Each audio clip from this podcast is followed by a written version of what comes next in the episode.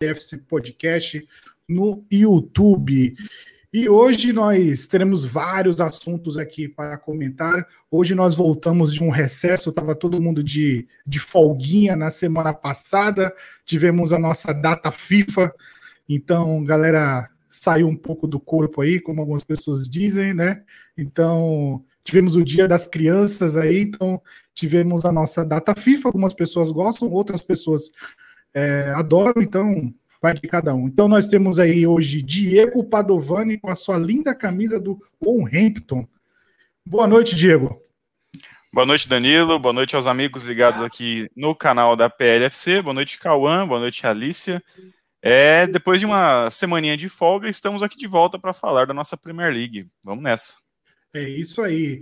E hoje nós tivemos aqui também a volta também da Alicia Soares, do Maria Futeboleira. Boa noite, Alicia.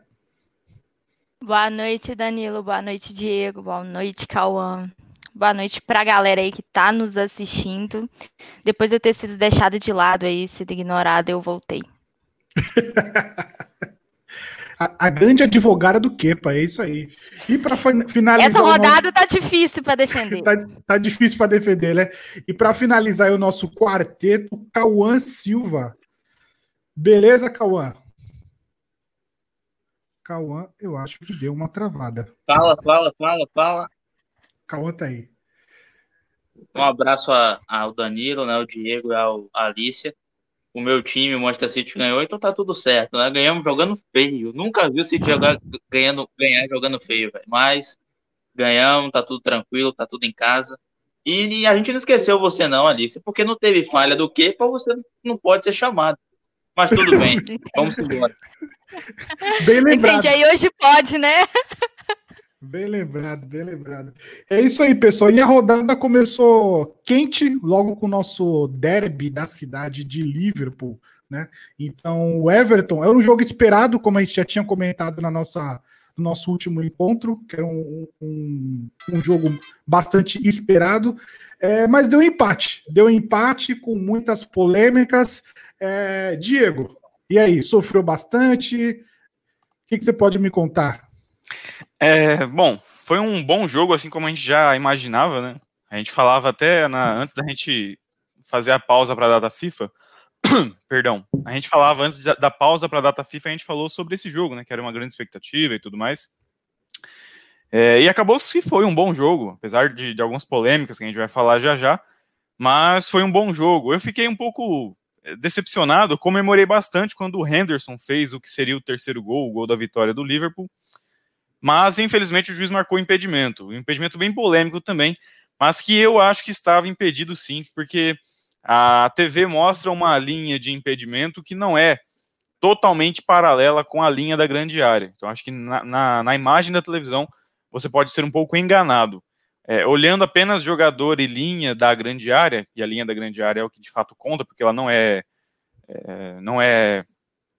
tecnológica, né, uma linha verdadeira que está lá no campo desenhada, eu acredito que sim, acho que falando de impedimento, o Mané estava milimetricamente impedido. Agora o detalhe para esse lance é o seguinte, o passe do Thiago Alcântara para o Mané foi tão surpreendente que pegou o próprio Mané de surpresa, e aí ele estava em posição de impedimento, e a jogada foi anulada, mas desse gol eu comemorei bastante, cara, achei que seria o gol da vitória, mas infelizmente não veio.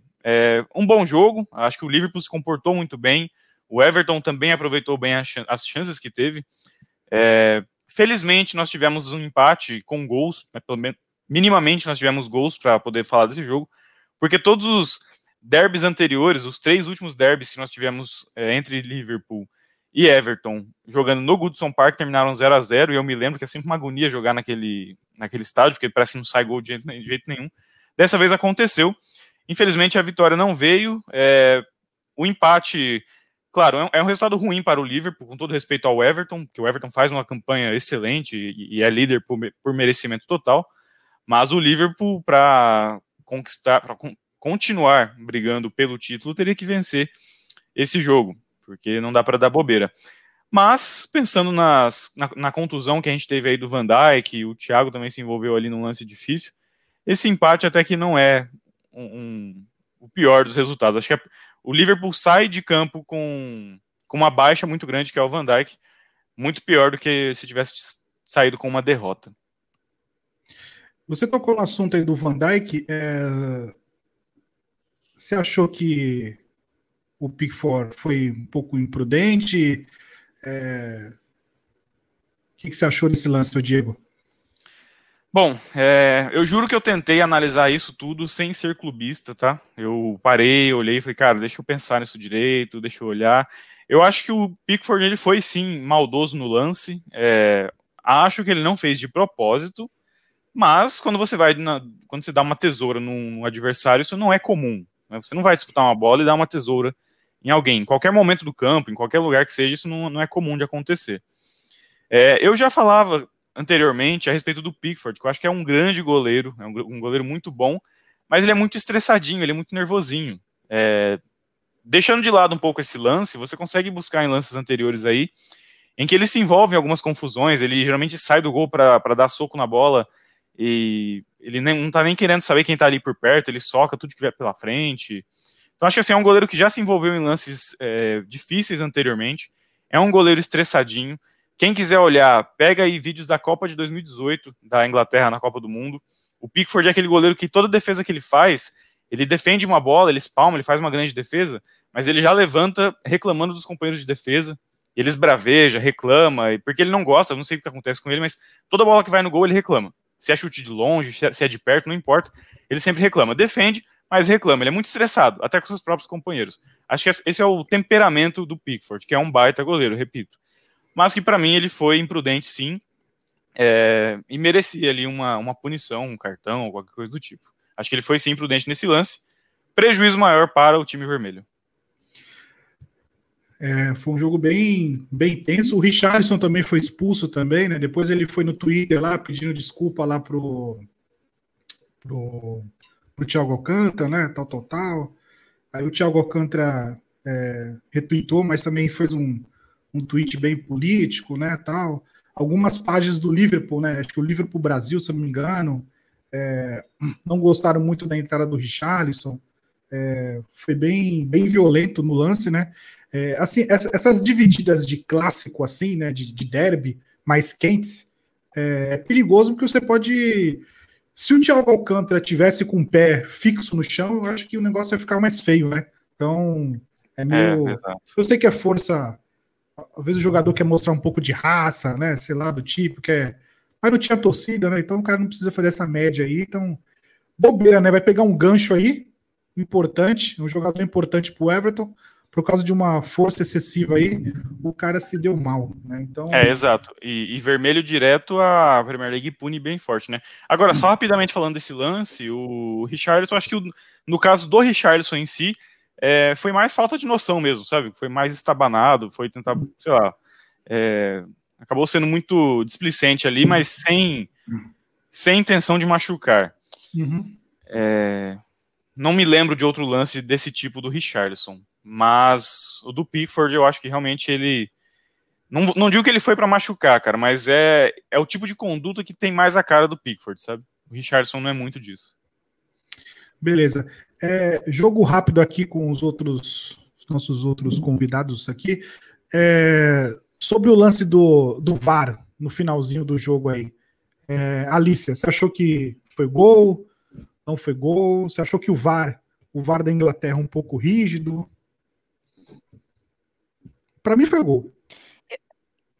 Eu acho que o VAR da Inglaterra, ele é realmente mais rígido, mas eu vejo como sendo mais eficiente, por mais que em alguns momentos esteja, de certa forma, equivocado. A gente vê, assim, só nessa temporada, vários exemplos aí bem polêmicos da situação do VAR, e eu concordo com você, Danilo, para mim foi gol, sim.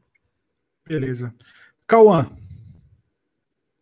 Para mim não foi gol, não. Eu acho que, independentemente se está impedido milímetros, centímetros, metros, é impedimento. Eu acho que estava impedido. Acho que também não tem como discutir com a tecnologia. Eu acho que percepção é algo que todo mundo tem. Agora, algo concreto, eu acho que não dá para concretizar, não. Acho que a percepção que eu tive no primeiro momento, eu falei, pô, foi gol.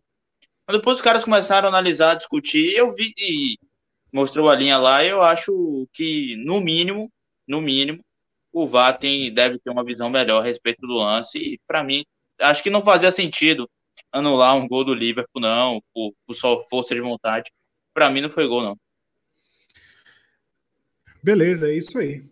E agora vamos falar do jogo, do segundo jogo mais movimentado da rodada, né? Tivemos dois jogos movimentados, né? Então vamos para o de sábado, né? Chelsea 3, Southampton 3. Alicia, culpa do Kepa, culpa não do Kepa, e aí? Você que é a maior advogada. 3-3. Essa camisa aí pega muito mal. Se você mandava o patrocinador pro espaço, e aí? Claramente. Então, o primeiro gol foi horrendo. Os outros dois, eu... Tolero e, assim, eu considero muito mais erro da defesa do que realmente do Kepa. Mas também é inegável que um goleiro da elite, né? Do time que ele tá jogando, jogador de Premier League, goleiro de Premier League, não pode agir de maneira nenhuma da forma que ele agiu nos dois últimos gols, né? Do Southampton, não. A situação tá ficando crítica.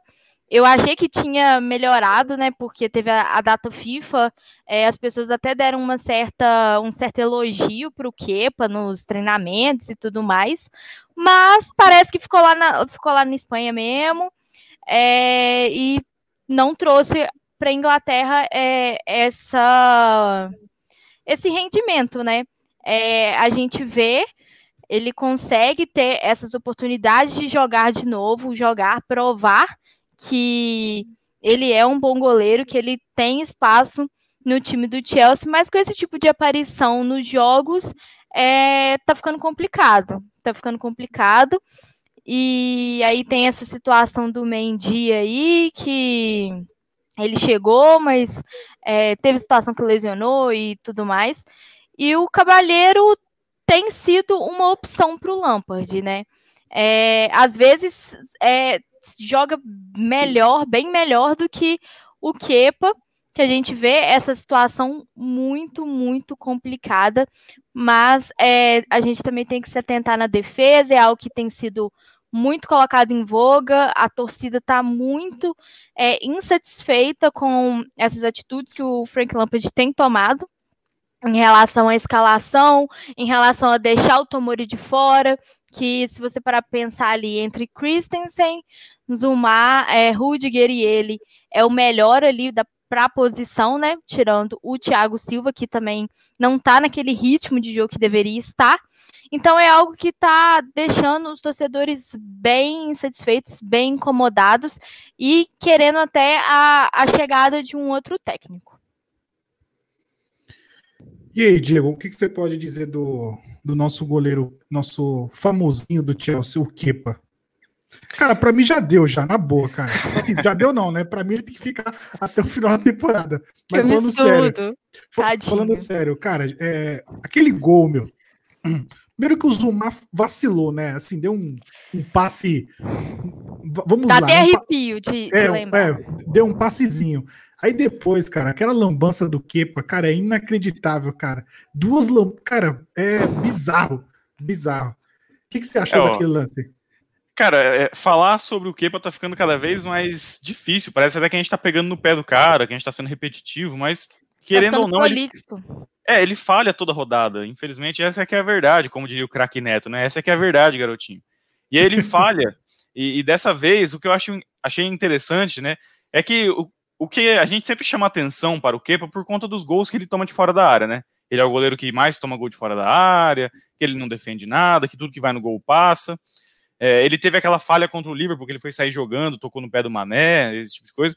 Dessa vez ele conseguiu surpreender a todos, porque assim, houve um recuo ali errado, ok, até entendo, como a Alicia disse muito bem, a defesa do Chelsea também não ajudou, não colaborou muito, mas é uma bola que vem para ele ali, ele pode totalmente trabalhar, dominar aquela bola.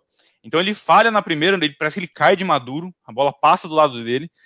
Aí o jogador do Southampton vai lá pro campo de ataque, se não me engano é o Che Adams, né? Ele chega lá perto do gol, o Kepa consegue voltar ainda para fechar o gol. Aí ele tem a chance de pegar com a mão dessa vez, né? Ele pode pegar com a mão nesse segundo momento. E aí ele passa direto, ele passa errado de novo, sabe? Parece que o pessoal tava brincando de bobinho com ele, porque ele passa lotado, cara. E aí nessa confusão toda acaba saindo o gol. Então acho que o que chama atenção é isso.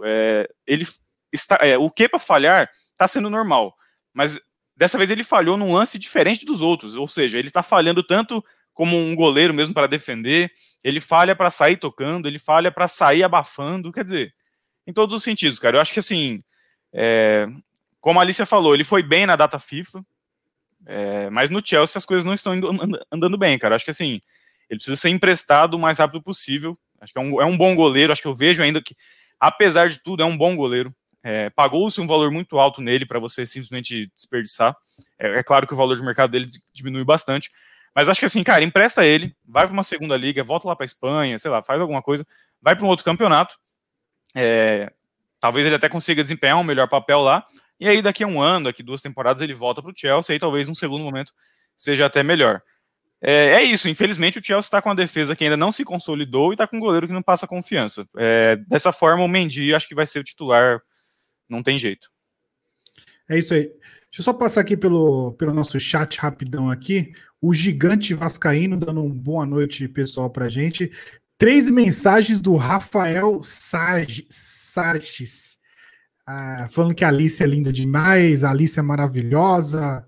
Praticamente um fã-clube aqui da Alicia. O Gigante Vascaíno. Pela regra, o árbitro poderia expulsar o Pickford. Sim. Mesmo com impedimento, mas parece que esqueceram a regra. Bem lembrado aí, o Gigante Vascaíno. Nathanael Duarte, Nathanael do Arsenalista FC, dando boa noite para a gente aqui. Vamos lá, então. Dando seguimento aí, uma vitória magra, bem magrinha mesmo, do Manchester City. 1-0 em cima do Arsenal, hein? E aí, Cauã?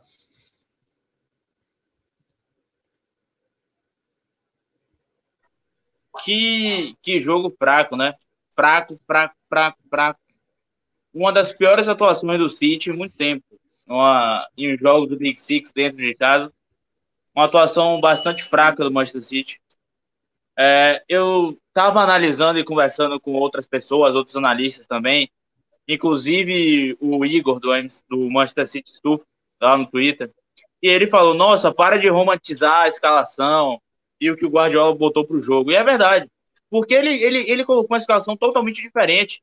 Ele botou um zagueiro de ofício, aí botou um Ake, que estava mais como lateral, o Cancelo no meio campo, aí botou o Foden aberto, o Sterling como um playmaker ali, um 10, o Agüero muito recuado, aí botou mais na outra ponta, não deu para entender o que ele fez. Mas o Manchester City jogou nos riscos, foi muito pragmático, não quis se expor muito, diferente do que estava fazendo, né, nos últimos jogos, principalmente contra equipes mais fortes. Fez isso contra o Leicester, sofrendo contra-ataque. Fez isso contra o Arsenal na Copa da Inglaterra, sofreu também na saída de bola do Arsenal, por exemplo, lá de trás. Então, está ficando cada vez mais difícil entender como vai ser a escalação do City daqui para frente. O Guardiola está tentando se reinventar, está tentando mudar um pouco. O fato é que o time jogou muito, mas muito diferente do habitual contra o Aston. De uma maneira muito pragmática. Lembrou o jogo contra o Liverpool em 2018, lá em Anfield. Mas conseguiu sair com a vitória, é importante, né? Com um gol de Agüero, inclusive. Ou um gol do Sterling, inclusive. 35 gols desde o início da temporada passada. Nenhum jogador da Premier League marcou mais gols que ele. Muito bom a atuação do Sterling nesse início de Premier League. Para mim, ele é o melhor jogador do City. Mas, no geral, a atuação foi bem fraca. Mas, assim, em relação ao Arsenal, você acha que o Pepe conseguiu frear aí a tática do Arteta? É porque o Arsenal não é um time que consegue criar muito quando tem que propor. A gente falava aqui que os jogos em que o Arsenal teve que propor o jogo, principalmente em casa, contra o West Ham, contra o Sheffield, foram bem ruins, foram atuações bem fracas. É um time que quando tem que propor ainda não está em um bom nível coletivo. Ele funciona mais verticalizando, contra-atacando. E o Manchester City, de uma certa maneira, não se expôs tanto no jogo contra o Arsenal. Fechou um pouco a casinha, não deu muito campo para contra-ataque, para saída de bola lá de trás, por exemplo, que o Arteta gosta. E isso funcionou. Então, de uma certa maneira, o Guardiola teve um ponto positivo, mas também teve um ponto negativo de, ofensivamente, o time não ser muito efetivo, não criar tanto no jogo contra o Arsenal no sábado. Então, eu diria que foi uma boa estratégia fechar o jogo, ser um pouco mais pragmático, não se expor tanto, mas também foi ruim no aspecto ofensivo, porque o time deixou de criar, não foi o habitual do City o jogo contra o Arsenal. É isso aí. Ó, o Natanael Duarte aqui dizendo: o Arteta não pode inventar o William como falso 9. O que você achou, Diego? Natanael está elogiando a sua camisa, Diego. Muito obrigado, Natanael. Um abraço. Sobre o posicionamento do William, cara, acho que assim, o William, quando ele estreou pelo Arsenal e esses primeiros jogos que ele fez com a camisa do Arsenal, ele jogou muito bem e jogou bem aberto pela direita, como a gente está acostumado a ver o William jogar. No Chelsea foi assim, na maior parte do tempo, na seleção brasileira, quando ele é convocado para a seleção, ele joga assim. E eu concordo, acho que o William de falso 9 não compensa, cara. Se você tem que ter... o 9 que você tem ali no Arsenal é o Lacazette, sabe? Não adianta ficar... Ou você coloca ele, ou você não joga com nenhum 9. Acho que o William rende mais aberto em uma das pontas. Ou na ponta direita, que ele faz aquela jogada... Que ele tem muita velocidade, inclusive, né? Que é aquela jogada dele conduzir para a linha de fundo, aí ele consegue ou fazer um cruzamento, ou até mesmo chutar cruzado. Ele fez muitos gols assim pelo Chelsea. Ou aberto pela esquerda, que é quando ele corta para dentro e bate pro gol. Essa é a característica principal do William. Realmente concordo com o Nathanael. Qualquer ele de falso 9, você acaba perdendo um grande recurso que é a característica do jogador. É isso aí. Dando seguimento aqui, tivemos uma grande vitória, né, do Manchester United em cima do Newcastle. 4-1, mas quem olha o resultado assim de 4-1 acha que o Manchester United dominou aí o jogo, né? Mas não foi isso que aconteceu. Então, o Luke Shaw, já pressionado, fez um gol contra. Assim, eu acho que já a pressão em cima do Luke Shaw já vem bastante forte. Então, até o que eu não sei se vocês percebem isso, mas sempre quando acontece algum lance bizarro, alguém falha assim, o câmera da Premier League sempre vai buscar o reserva. Não sei se vocês já perceberam isso, né? Então, o que acontece? É proposital. Pelo menos o câmera entende do jogo. Então, o Luke Shaw falhou. No caso do Chelsea, né, não busca o reserva, busca o check nas tribunas. É isso.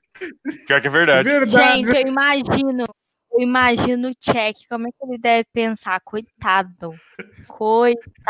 Eu acho que tem hora que ele deve querer colocar a roupa do uniforme de jogo e ir pra lá no lugar do Kepa, porque assim, sinceramente. Então, no caso do Luke Shaw, quando o Luke Shaw falhou, já foram mostrar o Alex Telles lá sentadinho lá.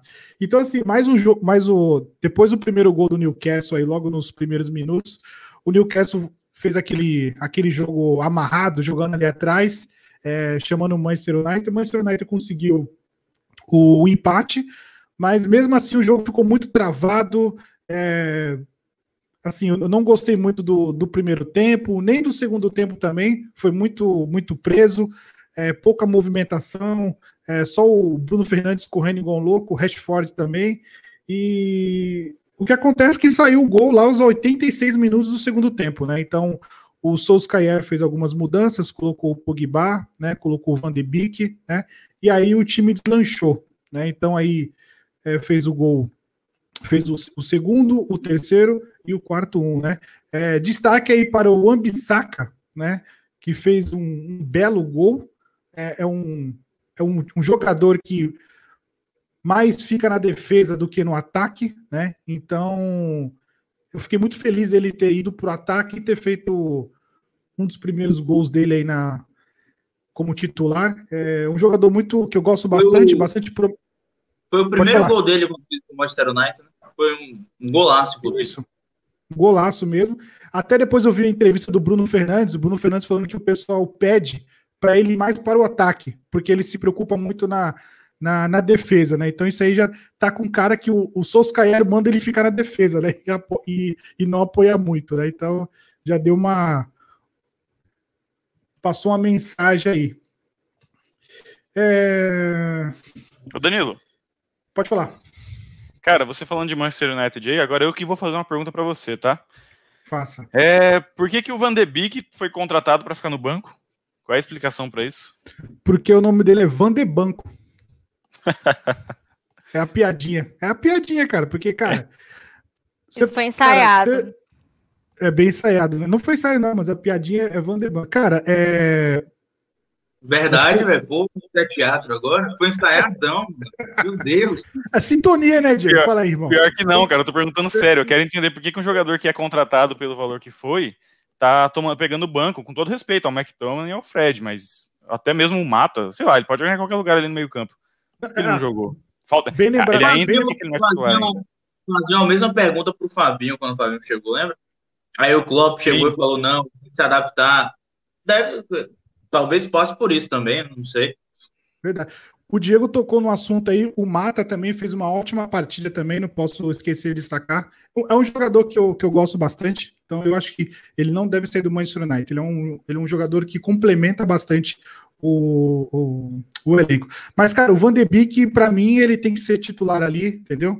Eu acho que ele precisa colocar ele, deixar o Pogba um pouco no banco, né, pra poder... sentir a pressão ali, para poder ver se o Pogba... Porque, assim, existem dois Pogba, né? Existe o Pogba que joga na seleção francesa e o Pogba que joga no Manchester United, né? Então, a gente precisa que o Pogba da seleção francesa apareça, né? Então, é isso aí. Mas foi um bom jogo, né, Dani? Foi um bom jogo do United. Foi um bom jogo. Para quem tinha tomado 6, foi um bom jogo. Foi, não?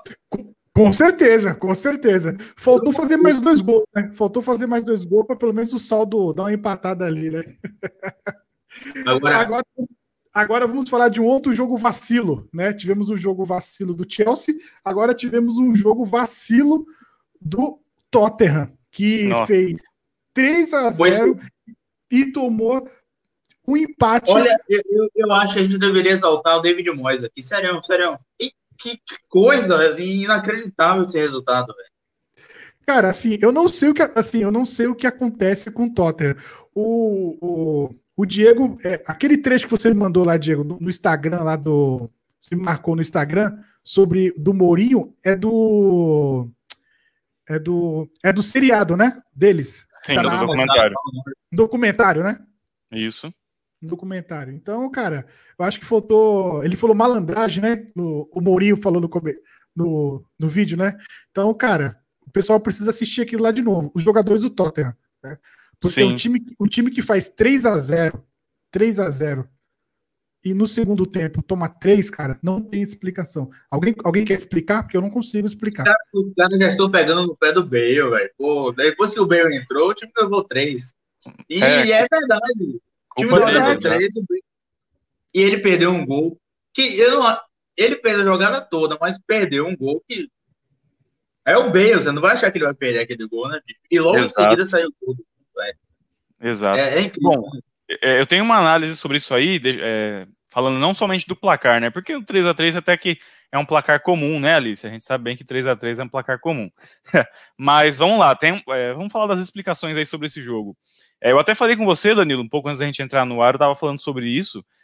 O Tottenham fez gol com 1 minuto de jogo, fez o segundo com 8 e o terceiro com 16. Então, praticamente com 15 minutinhos ali do primeiro tempo, já estava com a fatura liquidada. E o Tottenham estava jogando muito bem e o West Ham jogando muito mal. Cara, o que o Tottenham tinha que fazer ali naquele momento? Continuar fazendo gol, cara. Faz o quarto, faz o quinto e assim por diante, porque estava jogando muito bem. O West Ham como fizeram do Manchester United, né? Isso. Cara, aproveita a fragilidade do West Ham e faz mais, faz o quarto, faz o quinto, mas não, aí ficou controlando o jogo, ok. E aí eu concordo com o Cauã, tem que dar os créditos aí pro David Moyes, porque o técnico que vai pro intervalo perdendo de 3-0 para um rival, o que ele chega no vestiário, o que ele pode fazer? Ele vai falar, gente, ó, seguinte, tá 3-0, vocês querem ir para casa com uma derrota, quer parar por aqui mesmo, eu peço pro juiz encerrar o jogo agora no intervalo, ou vocês querem voltar lá e fazer alguma coisa diferente? Ah, então tá bom, então você quer fazer uma coisa diferente, então vamos lá. E aí monta ali a estratégia para curar ali os espaços, né, e tentar buscar o empate.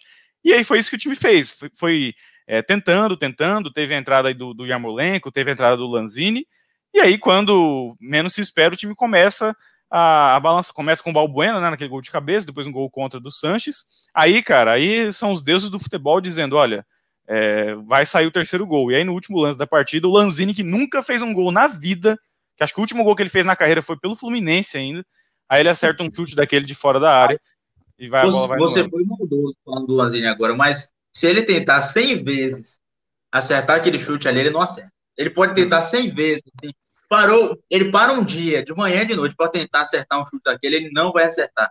Não, ele não é admissível que a bola entrava. O Tottenham é muito azarento, velho. Se o Lanzini chutar pelo menos no gol e o Kepa tiver no gol, aí pode sim. Pode parar, gente. Aí ele faz gol. Gente, o assunto do Chelsea já foi. Bom, tadinho. Basicamente o Tottenham totenhou. E aí você pensa, o West Ham, que tava no intervalo com nenhum pontinho aí, terminou a partida, conseguiu seu 1 ponto aí, foi para 7 pontos. Tá ali colado lá. Tá colado com a galera. E o detalhe sobre 8 isso... 8 pontos a gente tem o Chelsea e o Tottenham, e depois, com 9, Leicester, Arsenal e Wolverhampton. Então, assim, né? E aí, completando o que você está dizendo aí, Alice, é o seguinte, o West Ham, nos últimos 5 jogos, ele tem 3 vitórias, um empate e uma derrota, ou seja, tá indo bem, entendeu? Jogou muito contra o Arsenal no Emirates, meteu 4 no Wolverhampton, a gente tem que lembrar isso. Verdade. Meteu 4 no Wolverhampton, e foi lá no estádio do Tottenham, jogou no segundo tempo, jogou muito o West Ham, mas muito. Jogou muito. E o Diego falou aí do Tottenham, né, não sei o quê, e é verdade, velho, tipo, é inadmissível um time ter 3-0 nas mãos e não conseguir segurar a vantagem. O pior disso, o Tottenham teve, sim, muito, até no primeiro tempo, o Tottenham teve as oportunidades para conseguir fazer o quarto, fazer o 5º gol. O Tottenham estava jogando muito no primeiro tempo e errou demais. Começou a errar muito no último terço, errando bolas bestas de contra-ataque, por exemplo. No segundo tempo, o time muito displicente, perdendo bola que não costuma perder, principalmente no campo ofensivo. Teve o que ele botou uma bola na trave no segundo tempo ainda, né? Quase fez o hat-trick. Então... Patético o Tottenham perder esse resultado. Mas Kane e Son tiveram uma boa estatística aí. O Paulo Andrade cita toda vez na transmissão, né? Agora eles são a quarta dupla com maiores participações de gols na história da Premier League, né? Só perde para Drogba e Lampard, e a Alice aí deve gostar muito. Davi Silva vai sair goleiro, né? São subestimados demais os meninos. Roberto, Tim Henry e o Pires, né, também participaram de 29 gols aí, juntos, um pro outro. E agora, Son e Kane, 28 participações em gols. É muita coisa, né? É o Cauã. Levando em conta que o Son quase nunca foi o titular. Exato, né? Eles estão jogando aí, o Son nem sempre foi titular, mas baseado nessa estatística que você passou aí, nesses números, é provável que eles passem todo mundo, hein? Os dois juntos. Com certeza. Só nessa temporada já participaram um pro outro, acho que 7... Não, sete não. Eu tenho essa estatística também, que eu pesquisei e consegui. A dupla que mais participou de gols na história da Premier League em uma única temporada, eu vou pegar depois, mas a combinação no total são 14 gols. E Son e Kane tem 7 ou tem 8 participações. E estamos só na 5ª rodada. Então, olha, além desse recorde aí, no total, em uma única temporada eles também devem passar. Uma dupla combinando mais gols na história da Premier League em uma única temporada. Provavelmente vão passar, sim. Verdade. Aqui no chat, rapidinho, o Nathanael dizendo que o Lanzini marcou um golaço. Claro, né? Nathanael odeia o Tottenham, né? Falando que o Tottenham nunca decepciona. O gigante vascaíno sempre alegrando os rivais. É isso aí.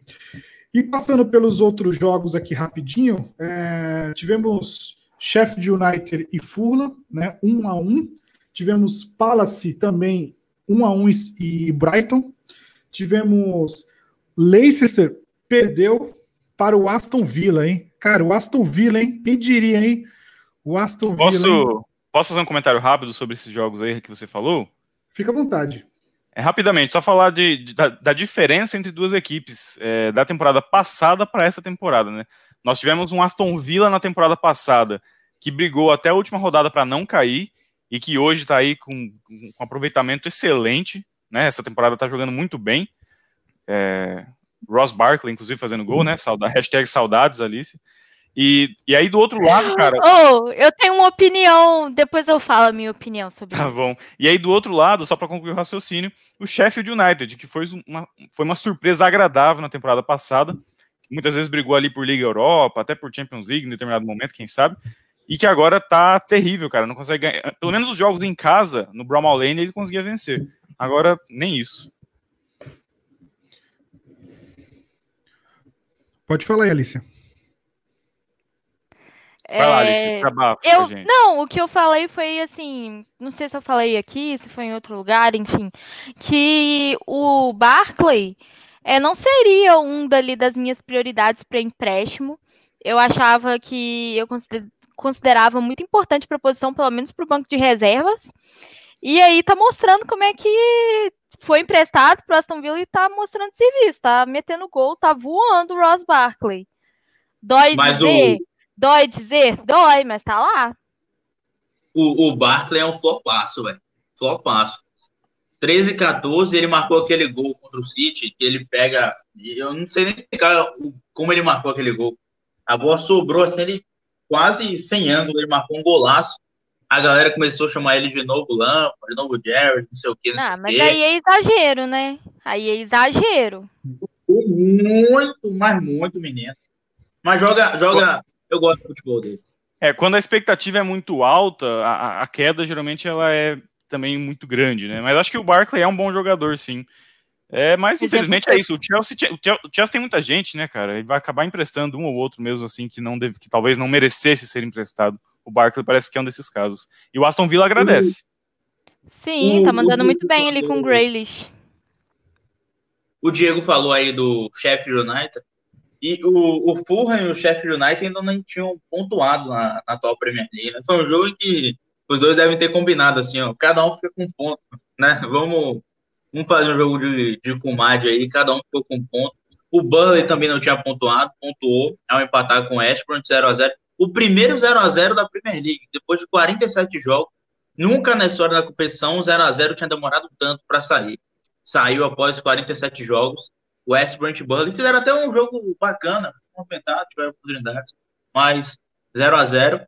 E essa vitória do Aston Villa aí, que vitória do Aston Villa, hein? Qualquer castigo pro Leicester é pouco a partir de agora. Mas que vitória do Aston Villa. 4 vitórias no início de uma temporada do Campeonato Inglês, pela primeira vez desde 1931. Ninguém aqui sonhava em nascer, muito menos eu. Eu acho que o Danilo aí, que deve ser... O Danilo e o Diego, que são... mais velhos também nem sonhavam. E também o Aston Villa pode terminar, caso consiga vencer o jogo que tem a fazer aí, o jogo a menos, pode terminar uma rodada na liderança da Premier League pela primeira vez desde 2010. Caso consiga aí vencer o próximo jogo, o jogo que tem a menos. Então, é o cavalo, o carrossel dos sonhos aí do Aston Villa nessa temporada. É verdade, o Aston Villa, assim, o Everton e o Aston Villa, né? Então, são as surpresas aí do começo da temporada da Premier League, né? São times não esperados ali no primeiro escalão. Como o Cauã falou... Mas eu fico muito feliz. Eu fico muito feliz. Eu sei que não vai durar muito tempo. Aston Villa ali... mas, por enquanto, eu ficaria feliz. Assim.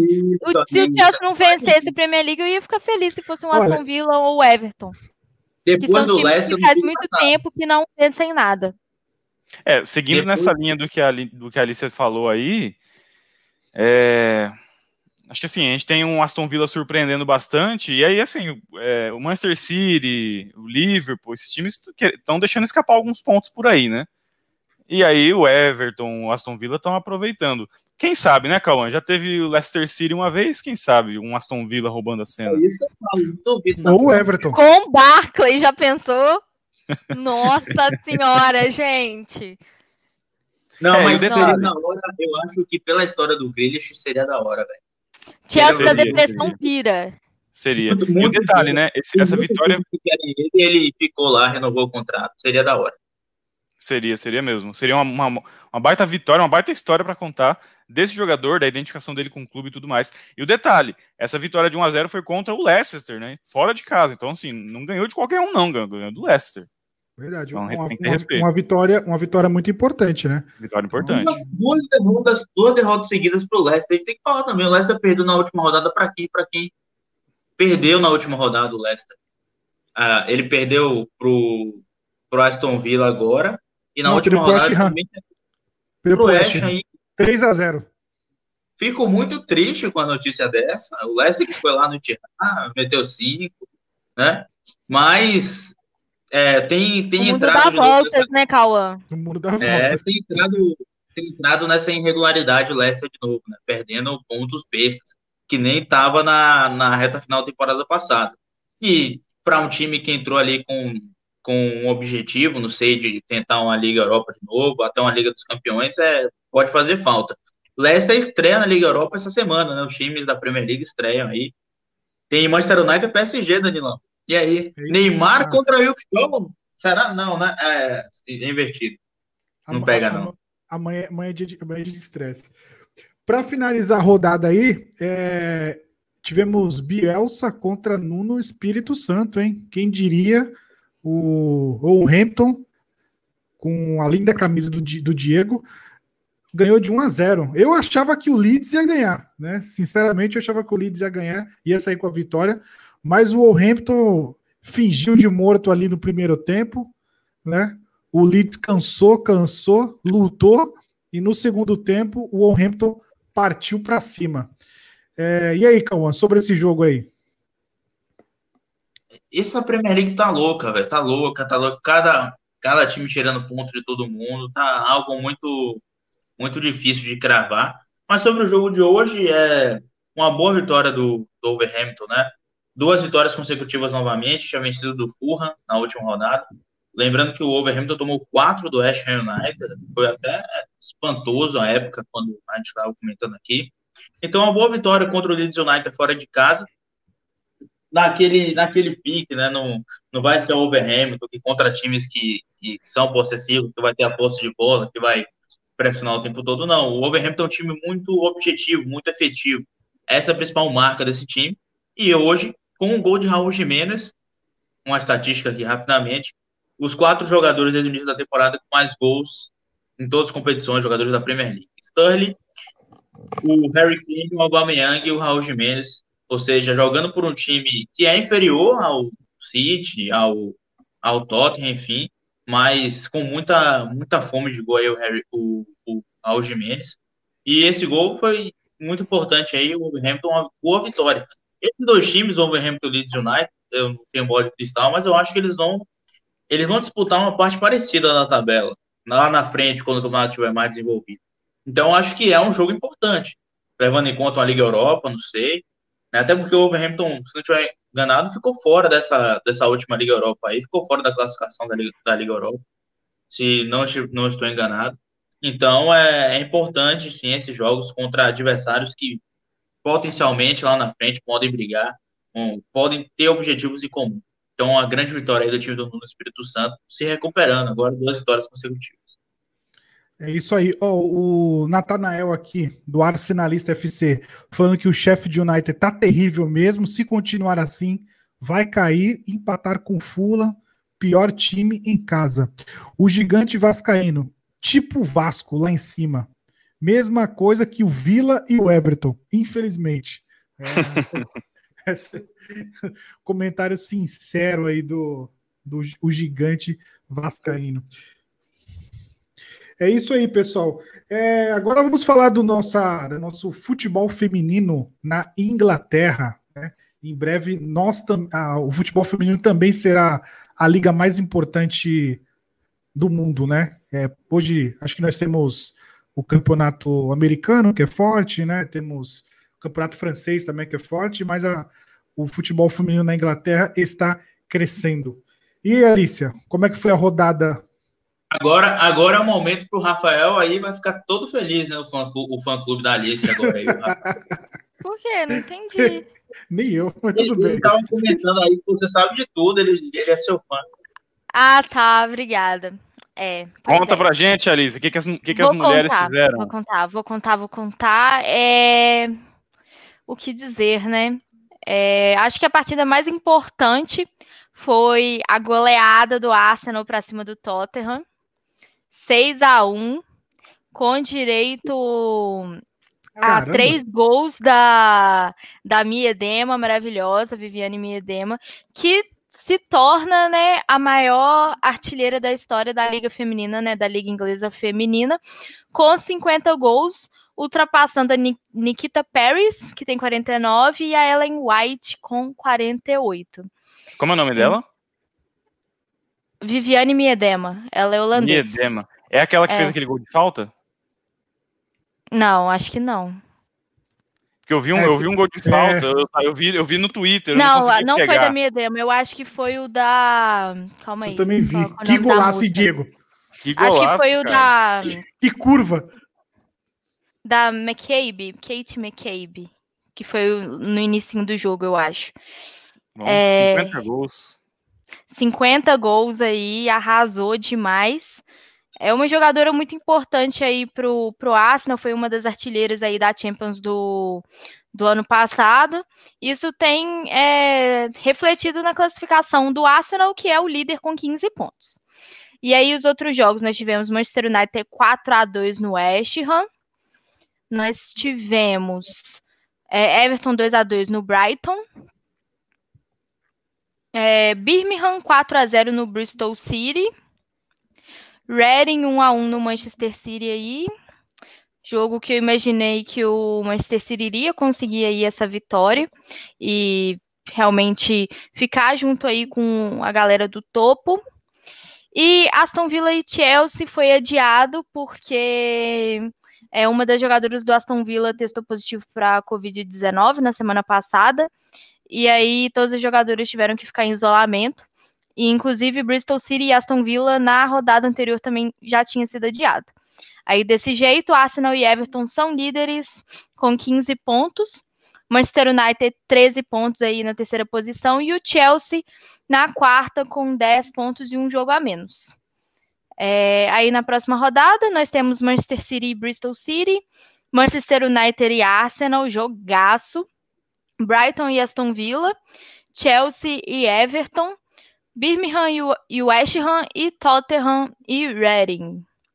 E é isso aí, gente. Pô, legal. Você falou aí do Bristol, né? E é interessante porque na Premier League feminina, você tem a possibilidade de ver esses times, como o Bristol, por exemplo, que no futebol masculino tá lá embaixo. Na Premier League feminina, ele tá na primeira divisão, né? Tá jogando contra os grandes. Isso é bacana. Promovendo o clube, já que no futebol masculino isso não tá acontecendo. No feminino isso acontece. E aí, aqui no comentário, eu olhei o Nathanael, que é o torcedor do Arsenal, né? Ele também acompanha o Arsenal feminino. Ele confirmou mesmo que a Kate McCabe marcou aquele golaço de falta. Isso, e ele como sempre, né, o arsenalista aí, FC, o Nathanael Duarte, lembrando que o norte de Londres é vermelho. Né? Então, exatamente, gosto muito dessas alfinetadas do Nathanael. A gente tem que combinar outra live depois com ele. Mas do Manchester United tomaram 6 do Tottenham de novo. As meninas foram lá e mostraram como é que se faz. 6, eu achava que tinha sido 4-0, velho. 6, meu Deus. Sim, foi assim, um atrás do outro, eu fiz o pós-jogo pro PL Brasil, eu falei assim, nossa senhora, eu vou ter que falar desses 6 gols do Arsenal, e a gente só tem meio que 300 palavras para escrever, então assim, foi tenso, mas eu acho legal que alguns desses times, como o o Diego falou, eles têm muita tradição aí no futebol feminino, como o Birmingham, o Bristol, então é muito importante que acaba tendo realmente essa visibilidade, lembrando que o Liverpool está jogando a Championship, né, por causa da temporada anterior, que foi meio que assim, finalizada na metade, né, por causa da questão do coronavírus e tal. Eles preferiram não arriscar, principalmente porque alguns times não tinham, né, condições assim, financeiras na época para bancar a quantidade de testes de Covid e tudo mais, tanto é que assim, alguns times femininos receberam as doações do time masculino para poder fazer esses testes agora aí nesse retorno. E o Liverpool, por causa disso, acabou sendo rebaixado, né? Porque estava no meio da temporada e não teve essa oportunidade de correr atrás, né? Igual, por exemplo, o Chelsea foi campeão, porque pelo rendimento, né, da competição, o Chelsea estava melhor do que o Manchester City, apesar de o Manchester City ter uma pontuação melhor, o Chelsea tinha um jogo a menos, então acabou que o Chelsea foi o campeão. O City é freguesão do Arsenal na Premier League feminina, muito freguês. Agora, olha a pergunta que o Nathanael botou aí, eu me liguei aqui porque a Alex Morgan jogava no City, se não me falha a memória. Pergunta para isso aí. Alicia, você acha que Alex Morgan pode melhorar esse time do Tottenham? Ele botou sério que não, né? Assim, eu acho que o time do Tottenham tem várias peças assim, de qualidade ali no ataque e tudo mais, mas infelizmente não vai ser a Alex Morgan ali que vai fazer milagre no time do Tottenham. Então, assim, vai melhorar. Eu, inclusive, não estou entendendo por que ela ainda não jogou, porque ela ainda não teve esse tempo de jogo. Ela já fez a quarentena, já fez tudo que tinha que fazer. Ela leva a filha dela para os estádios, a coisa mais fofa. Mas acho que, assim, vai agregar valor. Eu acho que foi muito também uma tacada assim, de marketing, de certa forma, para trazer mais visibilidade a esse time feminino do Tottenham, já que a Alex Morgan é assim, uma das melhores jogadoras aí da seleção dos Estados Unidos. Mas eu acho que, assim, não vai melhorar, não. Acho que os times que são aí os destaques são o Arsenal mesmo, que é o único time inglês que tem o título da Champions League feminina, né? Com a Miedema, que tá jogando muito. O Manchester United, com jogadoras também da seleção dos Estados Unidos que chegaram, que é a Tobin e a Christian Press. O Chelsea, com a Penley Harder, a Bethany England também, que foi a artilheira do Chelsea na temporada anterior.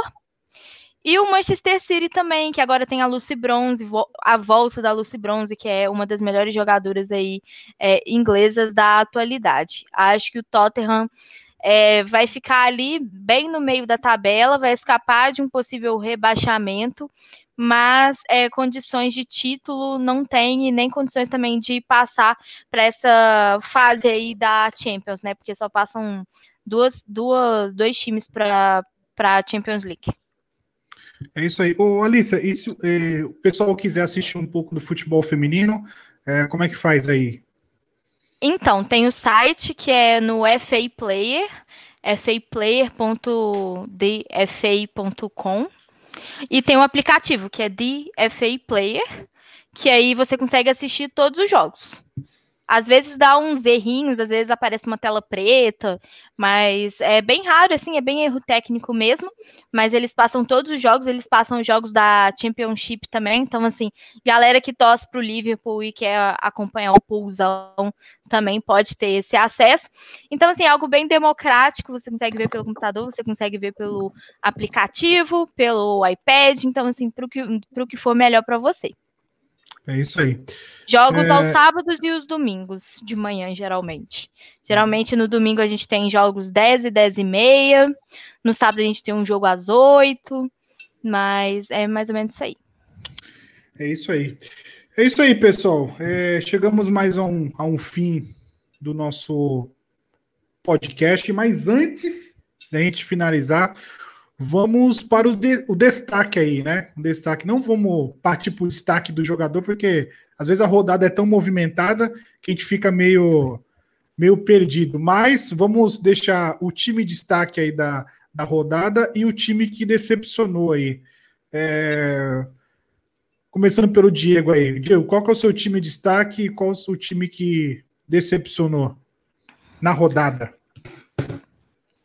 O time de destaque para mim vai o West Ham, por estar perdendo de 3-0 e conseguir buscar o empate.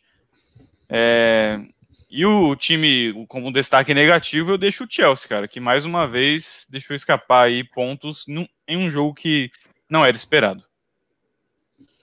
Boa. E aí, Cauã?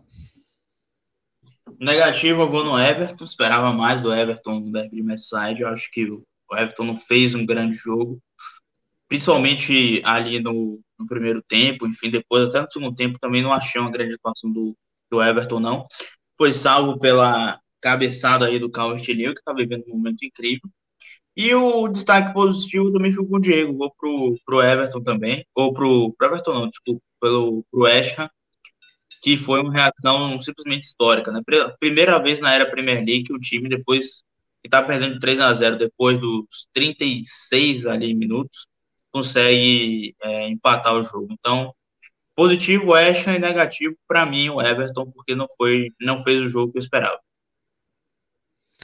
E aí, Alicia? Eu vou de... Para não falar igual os meninos, né, do West Ham, eu vou falar do Wolverhampton, que não estava indo tão bem e conseguiu vencer aí o time do Bielsa. E como time, né, como negativo, eu vou colocar o Everton também, porque eu esperava mais, eu esperava que ia consolidar essa liderança aí a partir de uma possível vitória, o que não aconteceu. Acho que o Calvert-Lewin perdeu muitos gols, pelo assim que eu assisti dos destaques e tudo mais. Então, para mim, o negativo é o Everton, que podia estar ali, ó, arrasando, sendo super elogiado pelos veículos, e teve esse empatezinho aí no Goodson Park com o Liverpool nesse derby. Agora, pode falar, Cauã. Não, pode falar, Diego. Não, pode falar, depois eu... O meu destaque é o West Ham, e a minha decepção, no caso, né, seria o Tottenham, né? Então, tudo no mesmo jogo aí, porque eu não admito que você faça 3-0 e depois você tome um empate. Eu não consigo entender isso. Então, esse é o meu destaque e a minha decepção. Fala aí, Cauã, agora. É uma notícia boa para o Diego e uma notícia melhor ainda para a Alice, né? Diego, o Liverpool agora está 23 jogos sem perder para o Everton. É a segunda maior invencibilidade na história de derbys britânicos, num clássico da mesma cidade. Qual foi a primeira? Chelsea e Tottenham. O Chelsea ficou 26 jogos sem perder para o Tottenham, ali no final dos anos 90 e no início dos anos 2000. Então, notícia boa aí para o Diego, que não perde para o rival 23 jogos, e para a Alicia também. Eu perdi para o meu rival as duas últimas vezes, né? Então não sei o que é isso. Boa. Só uma pergunta, Cauã. Quem é o seu rival? Meu rival? Meu rival é o Liverpool, na verdade. Não é o United, não. Você não tá na frente de mim há 7 anos. É o Liverpool. Eu não tenho gostado. Ai, meu Deus do céu. É isso. É isso aí, pessoal. Dando a passadinha aqui, o Nathanael aqui falando que estou impressionado com a campanha do Everton Woman, né? Fazendo bonito igual o masculino. Rafael Sarches, novamente aqui. Pernille Harder. É fora de série. Na verdade, ela só é boa jogadora. Fora de série é a Alicia. Olha, eu acho que isso aqui foi uma cantada explícita, mas tudo bem. Só uma pergunta. Rafael Sarches não é o cara da torcida web? É o meu namorado, aí. Ah, tá. Agora tudo faz sentido. Mas ele não é da torcida web? É. Ah, tá, ele é meu namorado, uai. Porra, então, eu não sei se ele tá ainda na live aí. Cara, eu gosto dessa pensou, Danilo? Cara, eu assim, no cara, futuro, vão perguntar assim, e aí, Alicia e Rafael, conta pra gente como é que vocês se conheceram, como é que começou o namoro de vocês. Ah, a gente tava narrando um jogo, eu tava narrando, ela tava comentando, a gente...